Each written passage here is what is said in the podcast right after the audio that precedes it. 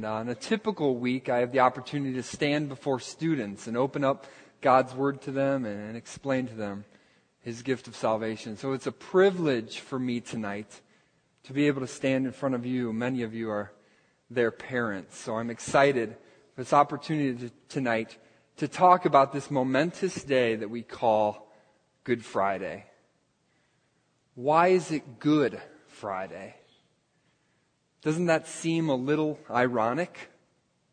History is uncertain about when the celebration of Good Friday began, but we know that for almost 2,000 years, the church has honored Good Friday as a day to remember Christ's death on the cross. Good Friday is a somber day. It's a heavy day, a sad day, as opposed to Easter, which is an exciting celebration of our Savior's victory over death and sin. So Good Friday is a remembrance of the death of Christ. It is a day of sadness and mourning. Archbishop Ambrose called it the day of bitterness on which we fast. So wouldn't today be better called Sad Friday? So why is this Friday good? In order to explain today's goodness, we must be reminded of the story that makes today good. This is true of any holiday. There's always a story behind the day. Some examples Halloween, St. Patrick's Day, Martin Luther King Day, or even 9 11. These days are confusing without the story behind them. So, what is the story behind Good Friday? I'll sum it up this way What should have happened didn't, and what shouldn't have happened did. One of Christ's closest friends and followers, Peter, summarized the story this way. In 1 Peter chapter 3, verse 18, he says, For Christ also suffered once for sins, the righteous for the unrighteous, that he might bring us to God, being put to death in the flesh, but made alive in the spirit.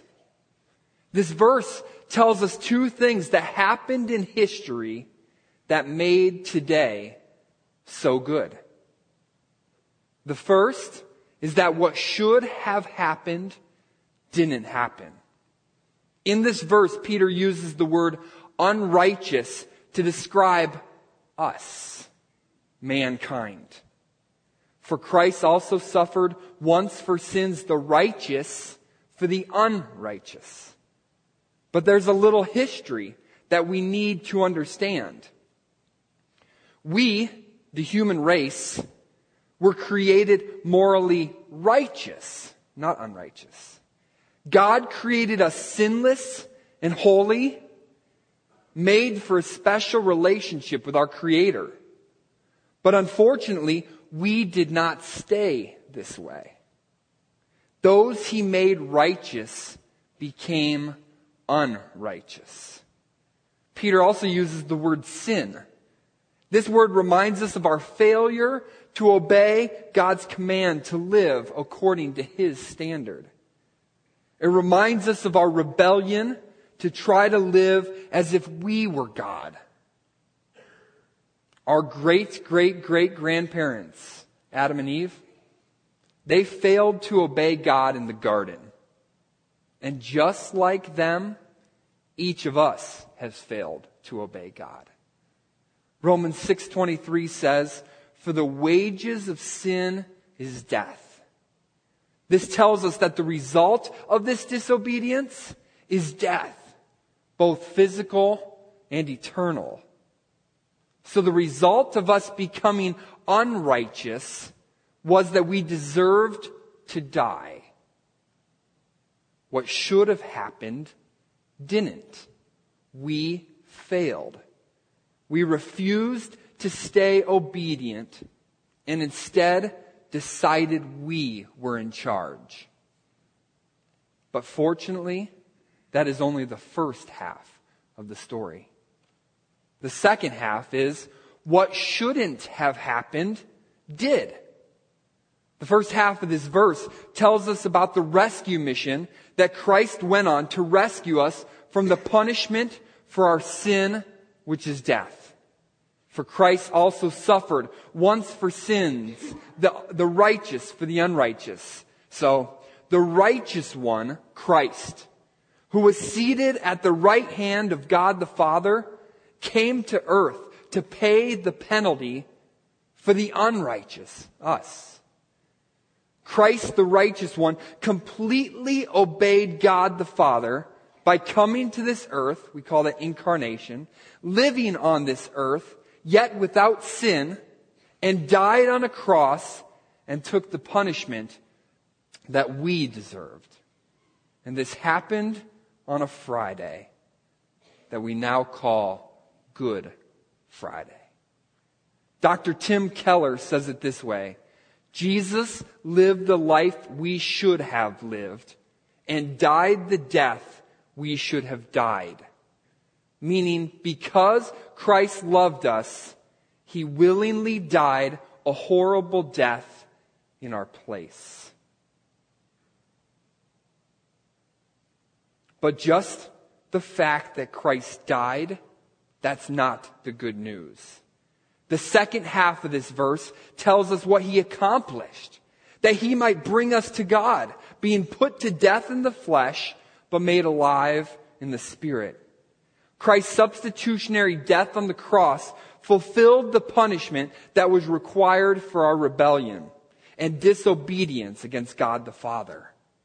That's why in John chapter 19 verse 30, Jesus says, it is finished right before he gives up his spirit.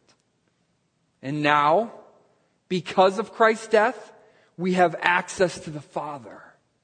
And now, because of Christ's death, the unrighteous, us, now can be made righteous. What shouldn't have happened did.